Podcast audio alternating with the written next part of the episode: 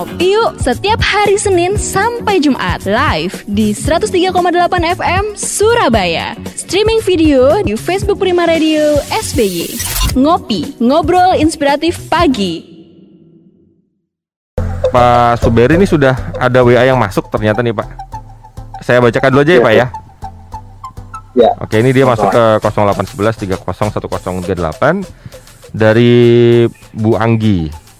Nah, ini nanya, kalau misalnya kita menjadi korban dari cyber stalking tadi, itu apakah kita korban itu melaporkan ke polisi atau otomatis polisi yang bergerak mengusut kasus kita? Karena saya pernah baca beberapa kasus viral itu kita nggak melaporkan polisi yang langsung eh, bergerak. Nah, kalau kita yang jadi korban misalnya, apakah kita menunggu polisi bergerak atau kita malah yang aktif ngelaporin dulu ke polisi? Terima kasih. Baik Bu Anggi, terima kasih. Gimana nih Pak?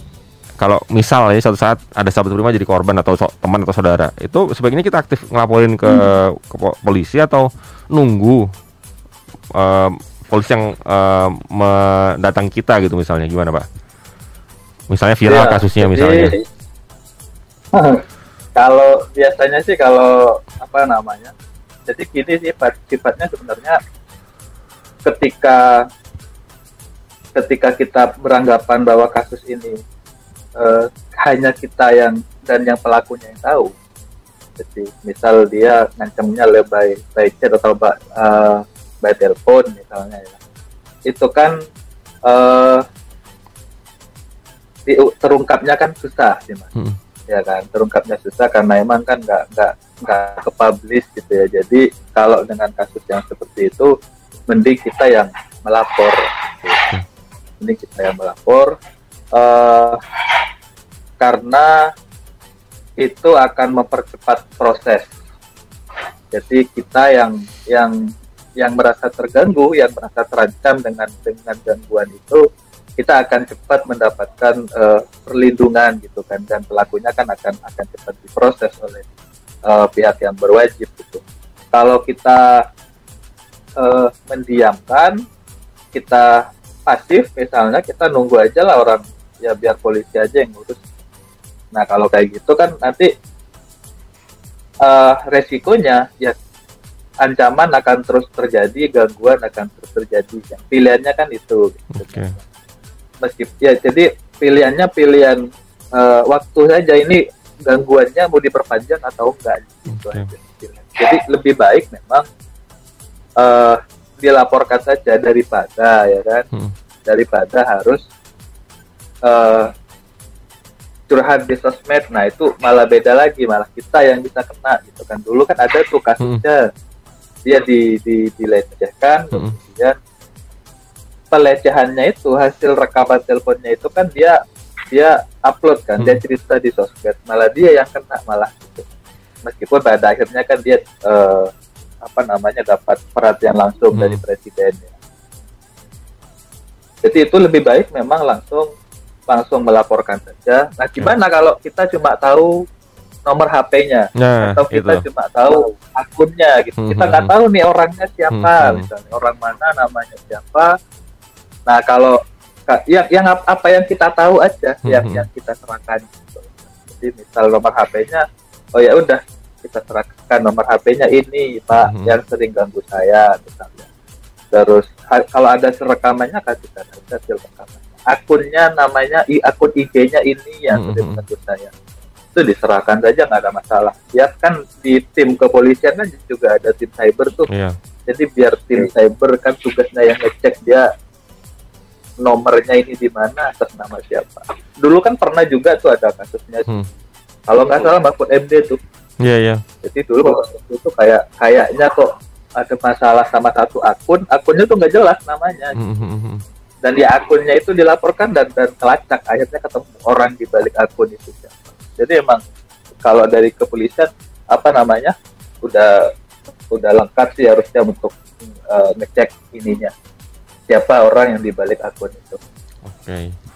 Eh, kalau yang mungkin tadi sempat disampaikan juga nunggu viral itu kalau kasus viral memang itu kadang kan orang nggak lapor bisa ditindak sama polisi memang betul gitu ya pak ya bisa ya seperti itu ya Eh, iya yang orang kan sekarang ada banyak ada apa apa namanya ada satu ada satu kalimat itu Hmm. yang yang sering dibahas sama netizen kan viral dulu baru baru bisa ah. tindak gitu Iya. kan.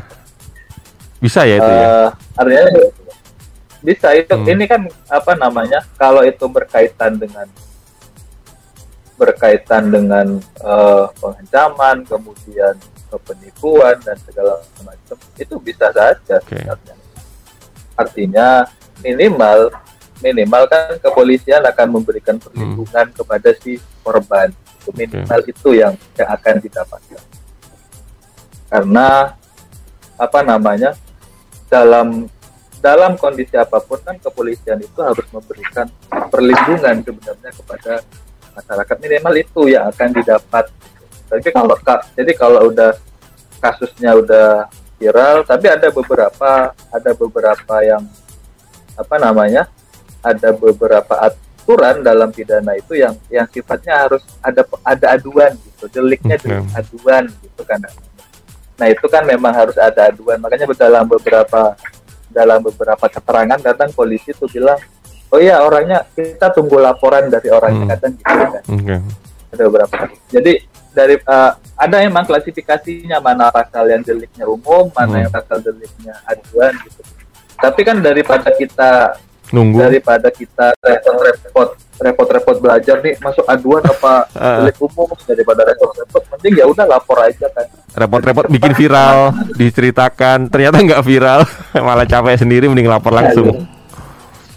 Iya, mending lapor langsung. Kalau nggak, kalau merasa kebingungan harus uh, melapornya gimana gimana, ya minta tolong orang yang yang bisa ngebantu. Oke. Karena tadi sempat disampaikan Pak Subairi juga ya, ada orang yang mungkin niatnya mungkin pengen orang biar tahu semua di net eh, dunia maya, tapi malah dianya yang malah eh, kena sendiri, dilaporin balik atau apa, meskipun di ujungnya kan dia bebas atau dapat perhatian presiden tadi kan, tapi kan prosesnya itu loh kan yang Iya. naik turunnya Iya, yang betul. itu makan waktu, makan tenaga, semuanya udah keganggu sekali kan. Oh. Oke. Pasti tertekan itu mas secara psikologis, apalagi ditahan Iya. ya, di kepolisian. Jadi kan daripada daripada salah-salah ambil Heeh. langkahnya bagaimana, mending memang langsung di uh, konsultasikan gitu. saya Oke. pernah saya pernah dapat yang yang kayak gini emang saya pernah dapat ITE seperti itu dan dan untungnya memang orangnya langsung ngasih tahu saya nggak perlu saya waktu itu saya selesaikan secara secara kekeluargaan Hmm.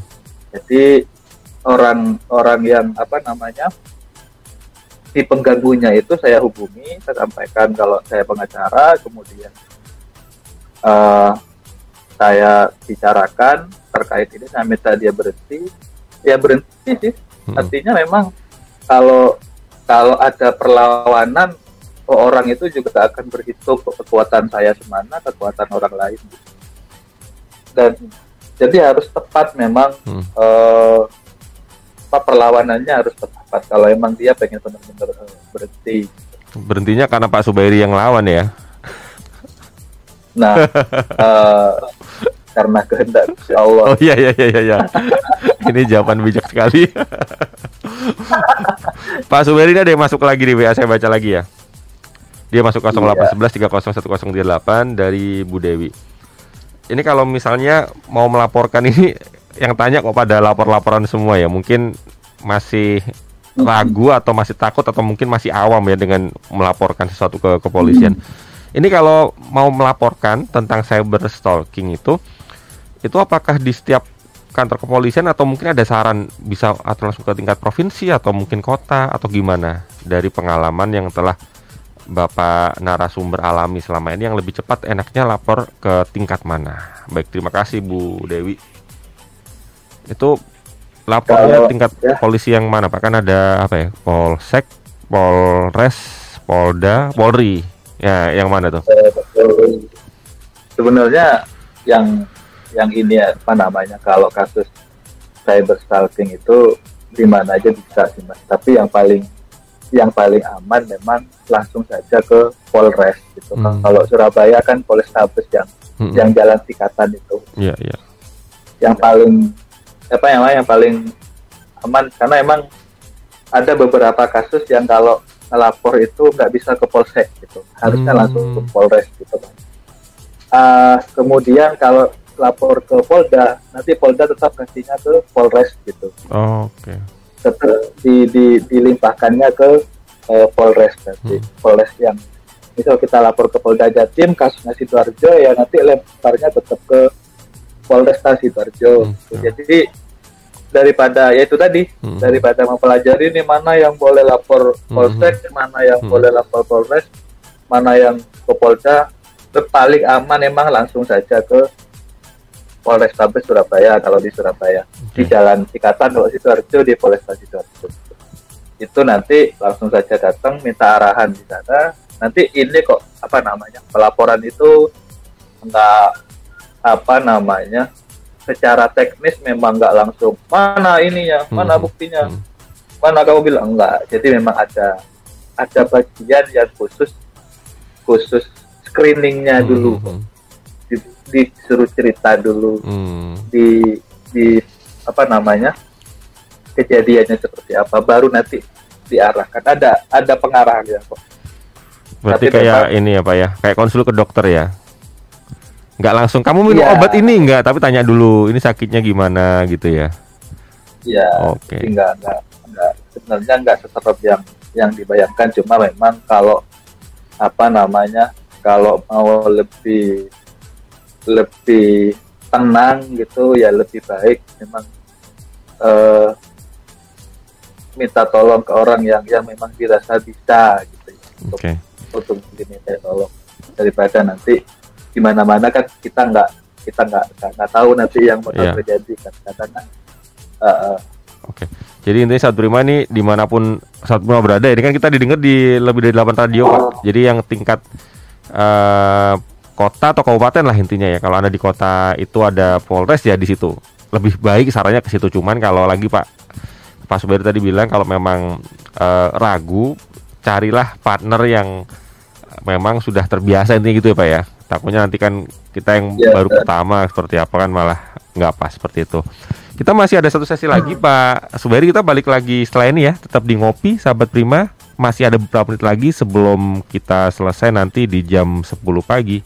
Ngopi yuk setiap hari Senin sampai Jumat live di 103,8 FM Surabaya. Streaming video di Facebook Prima Radio SBY. Ngopi, ngobrol inspiratif pagi.